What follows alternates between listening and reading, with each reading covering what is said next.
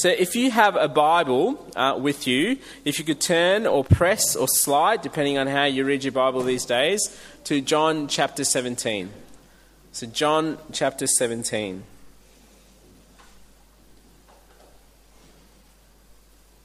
This is God's word. I want you to imagine for a moment that you are one of the disciples.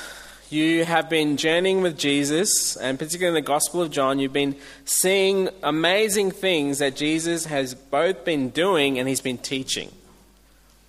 And then you're coming to this point where Jesus is talking about he's about to go away. He's talking about he will eventually go to the cross, he will die, and all these things are going on. And you might be a disciple sitting there going, Oh, this is our master, this is our rabbi, this is the one that we've been following. We, we believe in him, and yet he's just talking about he's going away. Now, I want you to imagine he's just had a meal, he's washed their feet, and then he turns around and he talks about what's going to happen after he goes, and he encourages them and then he prays for them. So imagine you're in that room. Imagine if you're there and here are these words of his. This is Jesus speaking.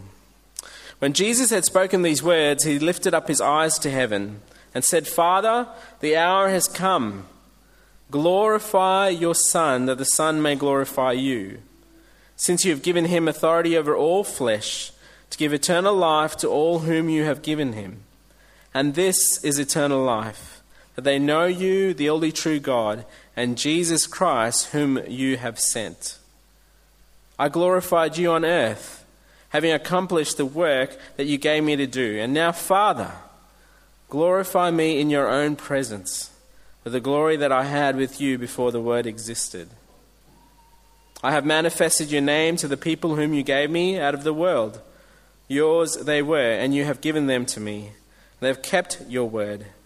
Now they know that everything that you have given me is from you.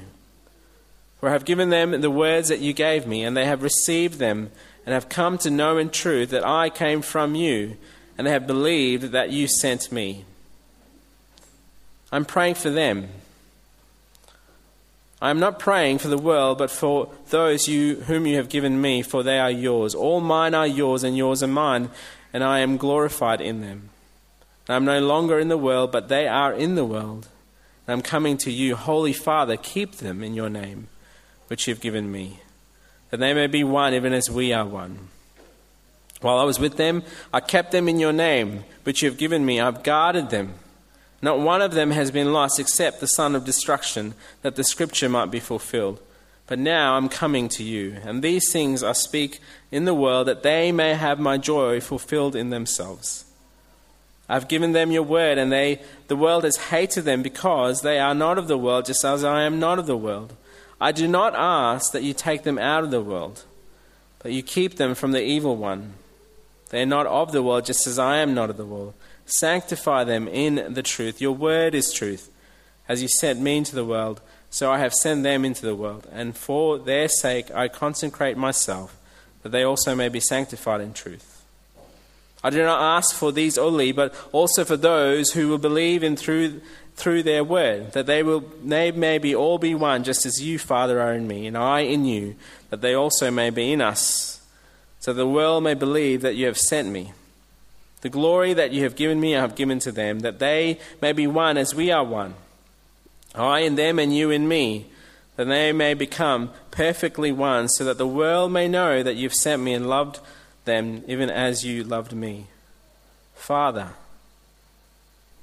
I desire that they also, whom you have given me, may be with me where I am to see my glory that you have given me because you loved me before the foundation of the world. O righteous Father, even though the world does not know you, I know you. And these know that you have sent me. I made known to them your name, and I will continue to make it known that the love that which you have loved me may be in them and I in them. Let me pray. Jesus, we've just read your words. We pray that as we sit and listen, that you would stir in our hearts what you're saying to us, both individually but as a community. That you drown out the noises that are going on in our souls.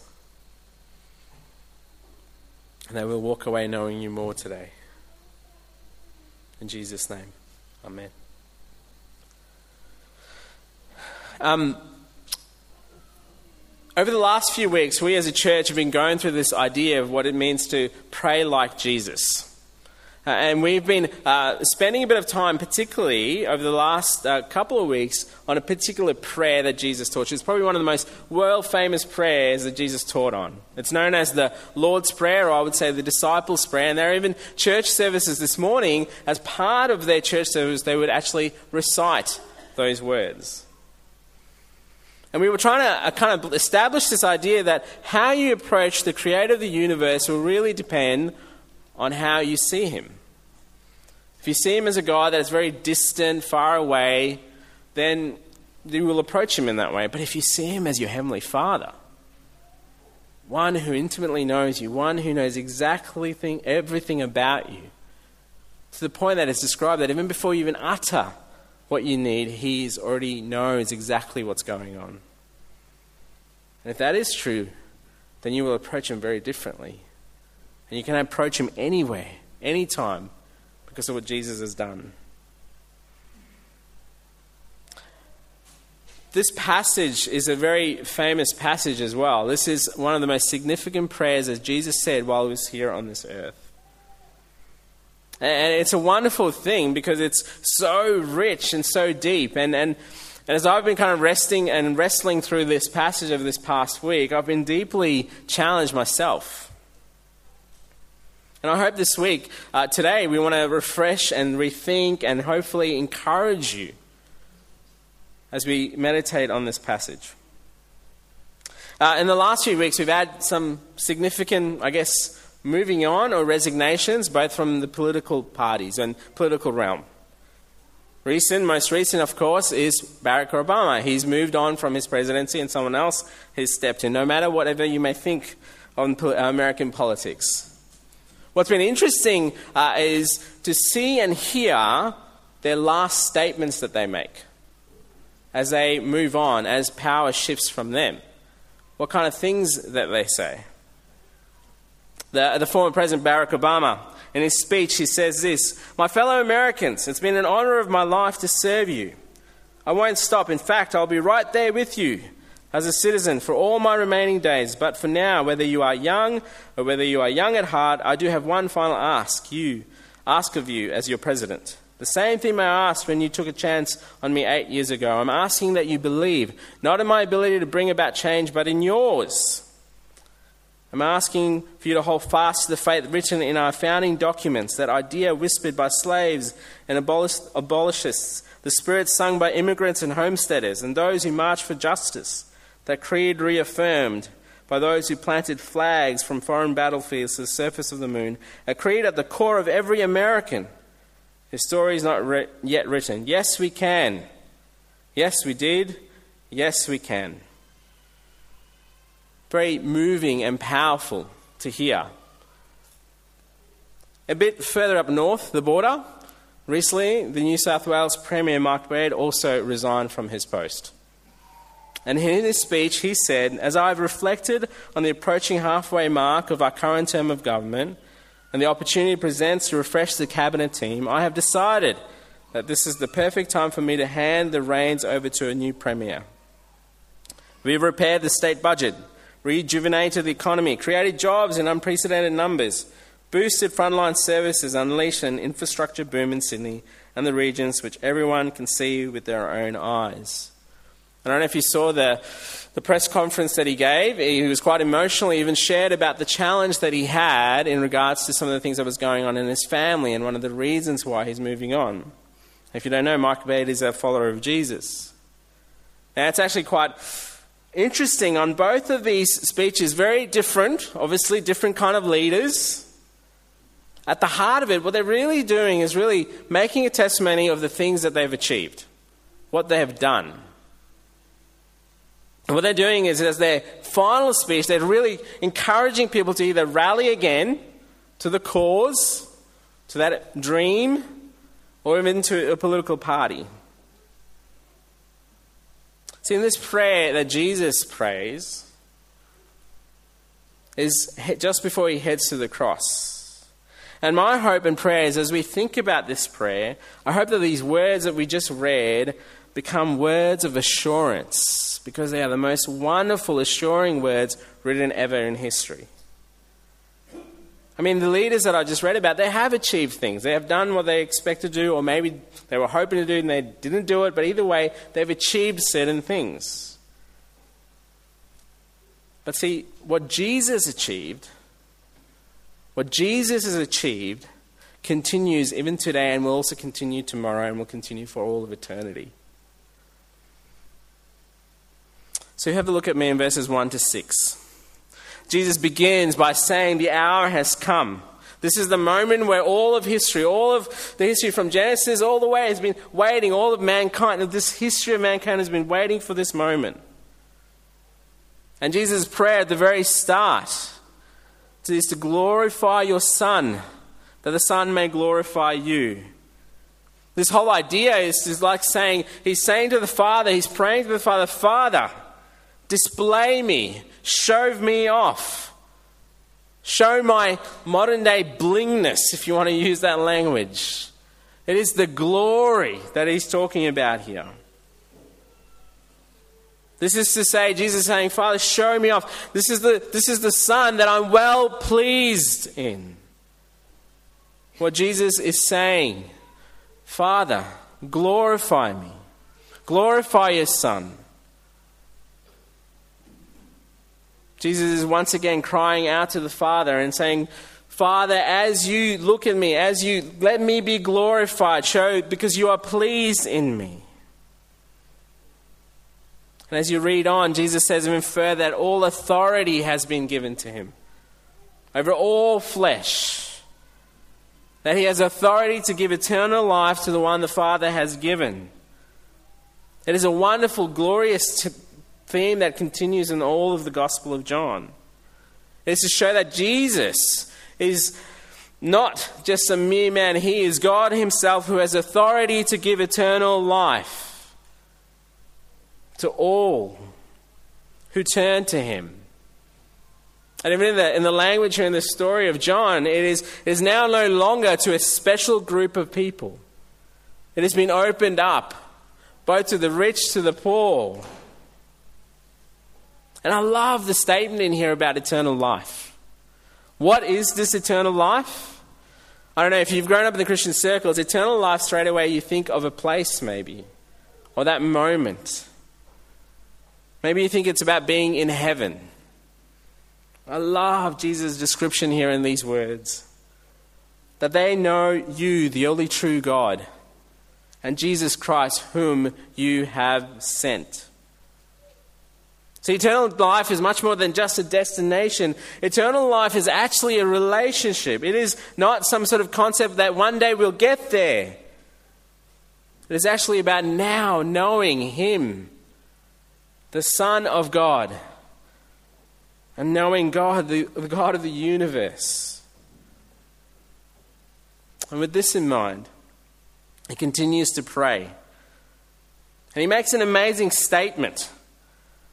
This idea of this glory, the glory that I had with you, this glory that is displayed, is to, is to say, Jesus is saying in this moment, Father, shine shine through me in this moment. And he goes to further this work that was given to him, it has been done, it's been achieved. This work ultimately is not only just pointing to the work that he's done in his life, his perfect life that he's lived, but the work that he's about to do onto the cross. He, it's done, the work is about to finish. In this moment, Jesus is actually showing himself more than once again, he's not just a mere man, he's actually God himself displaying that reality. And his heart at the end of the day is that he knows his presence. His end goal, his destination is to be in his Father's presence, once again, that glory shining, just as he has always been, even in eternity past. Friends, these words at the very start, even for us today, should stir in us an assurance. It should cause us to maybe even ponder this question do you have assurance? Do you rest in this assurance? Do you rest in the assurance of what Jesus has done? Do you rest in the assurance, and when you think about God, do you really know Him? Do you know of Him, or do you really know Him?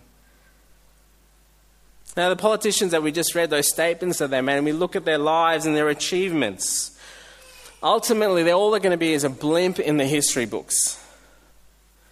But the things that Jesus has done and continues to do, his achievement, ultimately bringing eternal life to open that door for you and I to be in communion with the God of the universe, has eternal ramifications. Eternal ramifications. Because of who he is. In the very first chapter of John, John writes, In the beginning was the Word, and the Word was with God, and the Word was God.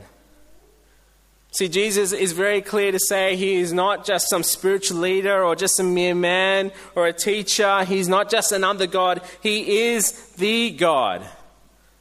Meaning that every description of him in this very moment, in the very aspect of who he is, his very essence, everything is uttered is perfect, is displayed. As he lives out, he is showing God himself. And this idea of God, Jesus being the Word, it's, it's ushering in a, a very old language back in the Old Testament in Genesis 1, where God speaks and life begins. So, this Word, this Jesus, is the one that you will find true life in. He is both the one who sustains life and He's the one who brings life. Oh, friends, do you rest in the assurance of the work that Jesus has done, or do you rest in your own work? Oh, friends, do you rest in knowing Him, or do you just know of Him? And here in these words, as Jesus prays, he approaches the Father. He makes these wonderful statements of assurance for us of what he has done, of who he is. Then he turns around and he prays for his disciples in verses 6 to 19.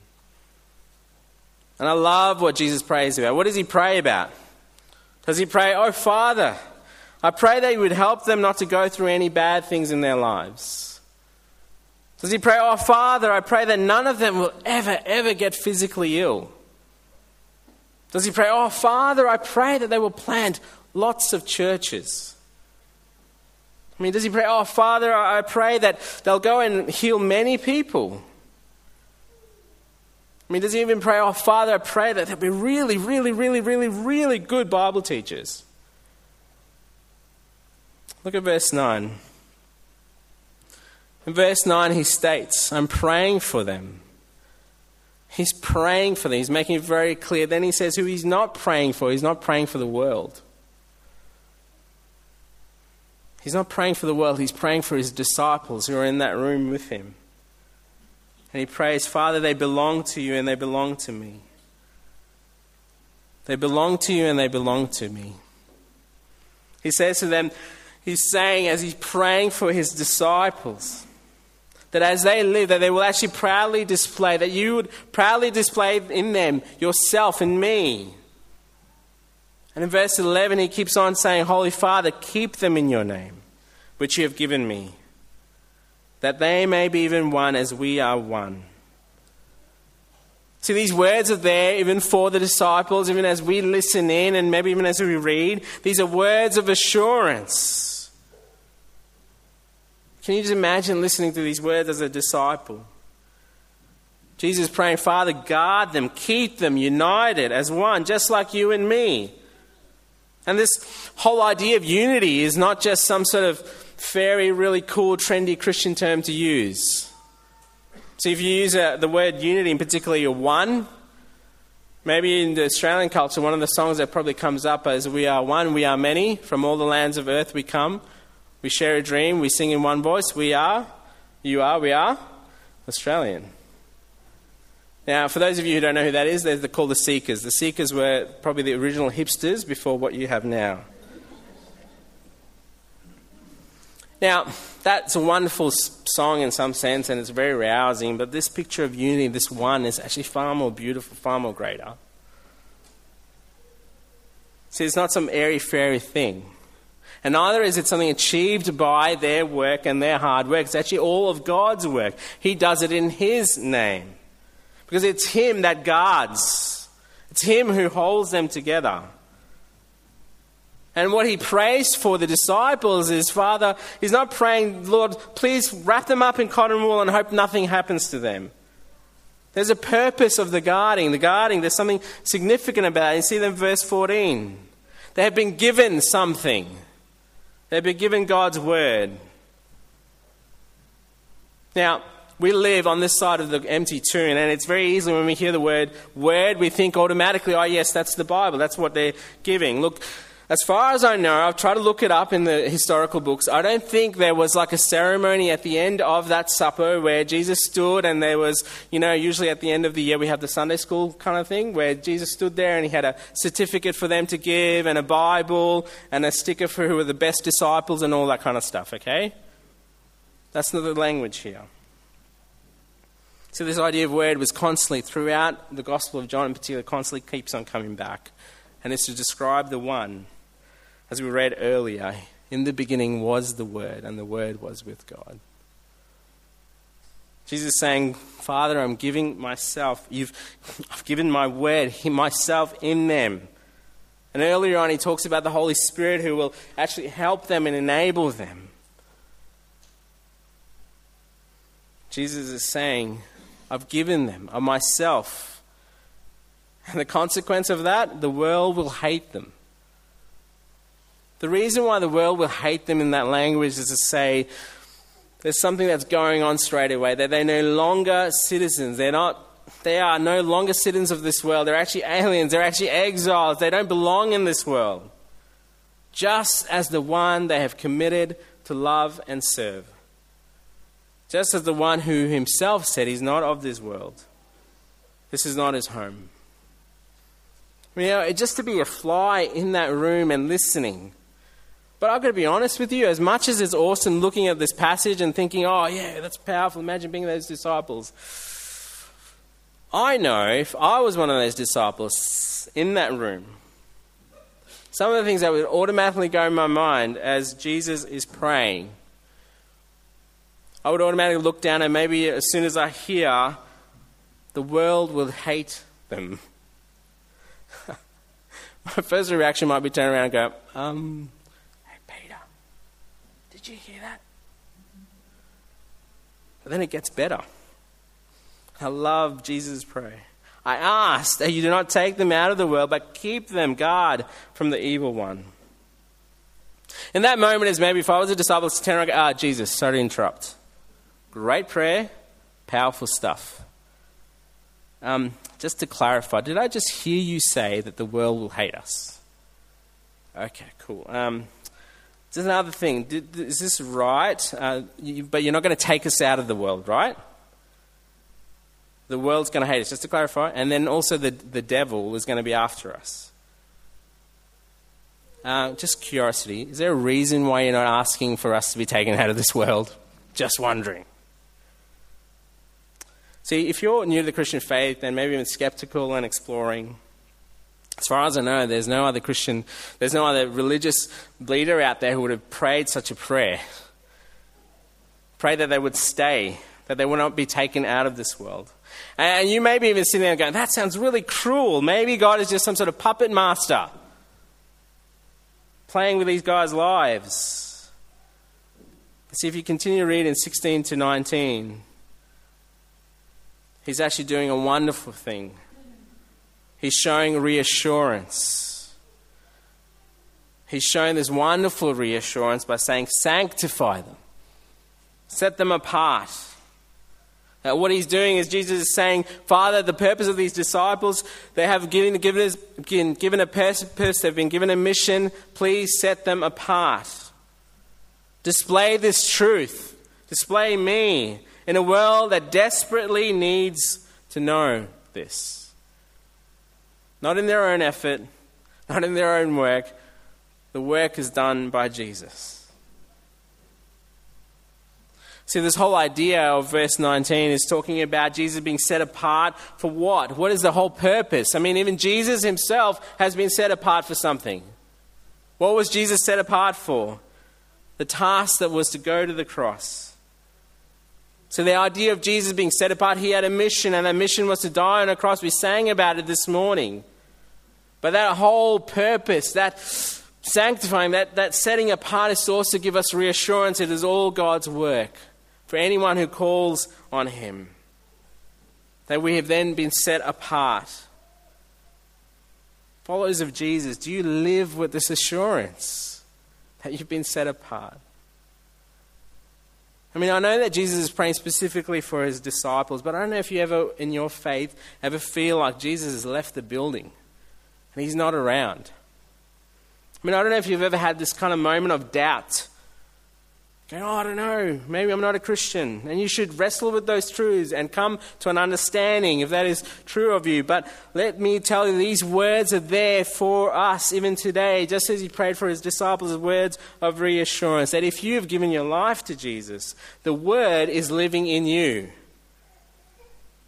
That you are no longer of this world, just like your Savior. And that he is the one who will keep you he will guard you. Because He is good and He is our Lord, and this is what He says, and what He says will happen. His words are there to reassure you and me. Does that reassure you today, followers of Jesus? Do you hang on to that assurance? If not, maybe something to consider are the following verse in verses 20 to 26. I love this because Jesus moves on from praying and making statements and trusting on who, what he has done, his work, and then praying for uh, assurance for his disciples and the promise that these things will happen and will, God will keep them and guard them. And then he moves on to praying for us. On the 7th of December in 1989, a man in a trench coat walks in the rain to a man waiting in the rain after something this guy saw was a disaster. The man reached in his trench coat. The young man stepped back and he thought the guy had a gun, so he pulls out an envelope. The young man looks closer and says, A letter? The man in the trench coat says, Yes, a letter.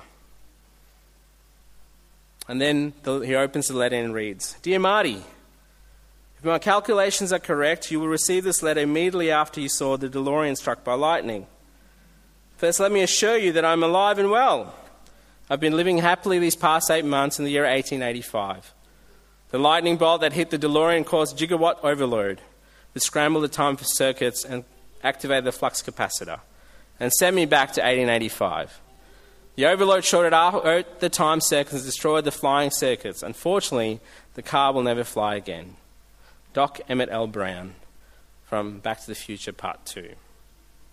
Now, that's a silly illustration. But here is a man writing from the past to someone who's in the future to give him assurance. And here we have the wonderful words of someone far greater than Doc, our Saviour, who's written these words, who said these words of assurance to us. That they may be all one, just as you and me, Father, are one. And what's the whole purpose of this unity? There is a purpose that the world may believe that you have sent me. Jesus is praying that in this idea of unity that we're actually displaying both of that wonderful truth of the Father and Son being one. It's a picture to the world. And it's a greater picture of that the Jesus was sent by the Father. This is the one who came to the world, who displayed beautifully what it means to be one with the Father. And this is the one who then calls others, all of us, to gather around and be totally focused on this person, Jesus, who brings unity. A few years ago, when I went to a student conference, there was a girl there who did not know Jesus. And she came to all our meetings. We had like a mini church service every morning, and we sang songs and we had a sermon.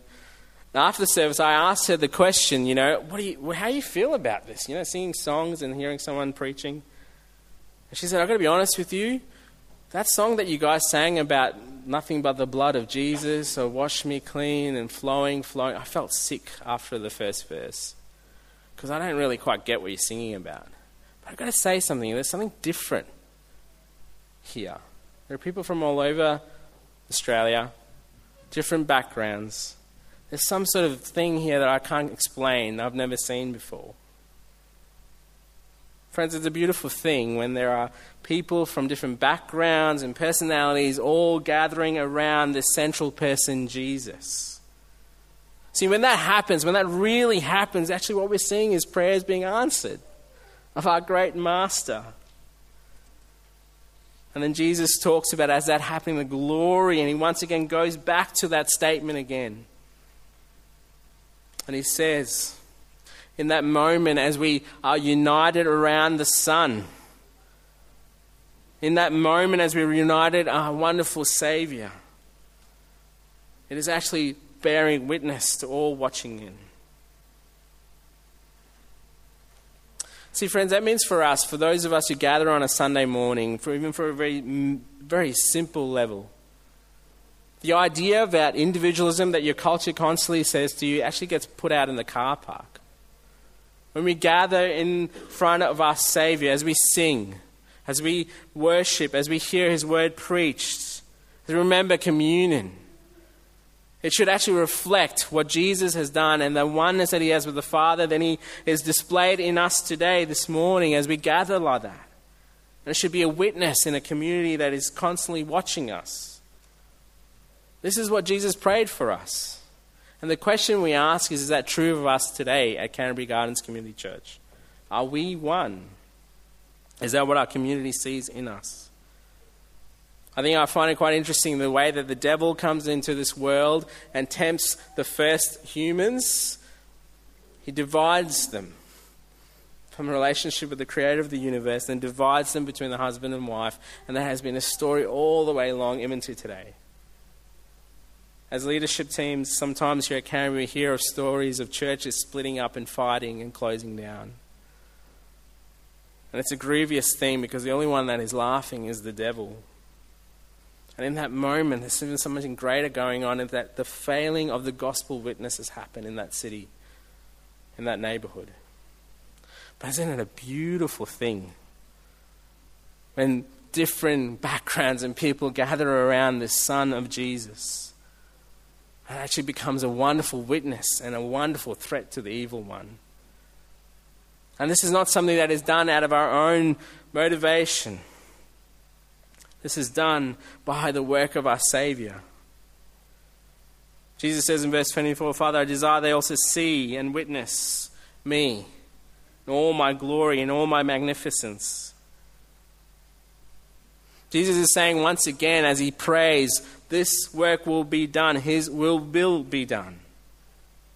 And he's crying out and saying, Father, let them see this. And friends, it's a wonderful picture for us as we think and ponder on this. This is our wonderful Savior. This is the wonderful one who has gone before us. This is the one who came into this world. This is the one who has opened it for us to be in relationship with Him. But He has given us assurance. And it's being displayed in this prayer throughout all of this. And what has it done? I love in verse 26 I will continue to make it known that the love which you have loved me may be with them and in them. It's all Jesus' wonderful, reassuring words praying for his disciples, for us, that he will make his love known to us. So these are wonderful words for us this morning. Are these reassuring words for you? Jesus has made himself known to you. This wonderful Savior who came to this world to make this possible. This wonderful Savior in a few chapters would go and would utter the most glorious and beautiful words in the Gospel of John It is finished. He has done it. That means we can come to Him. That means we can gather around Him. And so the question this morning is is that true for you? The guy who wrote John later on wrote 1 John chapter 2. He says, My little children, I'm writing these things to you so that you may not sin. But if anyone does sin, we have an advocate with the Father, Jesus Christ, the righteous. See, the prayer in Jesus in John 17 continues until today. That we have a wonderful Savior who is praying for us, who's interceding for us. That means we can come to Him. That means in those terrible scenes that we saw unfolding this week, in the midst of the rage and anger that may happen, even uh, uh, responding on social media, that we have someone that we can go to. We can go to someone who has conquered sin, evil, and death and pray. This is our Savior. This is our King. So Jesus' prayer gives you and me a great assurance that He has done it. So we can actually rest. That means He will continue to work in you. So submit to Him every day. And that you belong to Him and He belongs to you so that you'll pray that his work of the gospel will shine through you and me every day. Let me pray. Jesus, I want to thank you for who you are. I thank you for being the great high priest who prayed this prayer. I thank you for your gracious gift. I thank you that we have assurance in you I thank you that you prayed for us. Help us to rest in these truths today. Help us to apply these truths today. In Jesus' name, amen.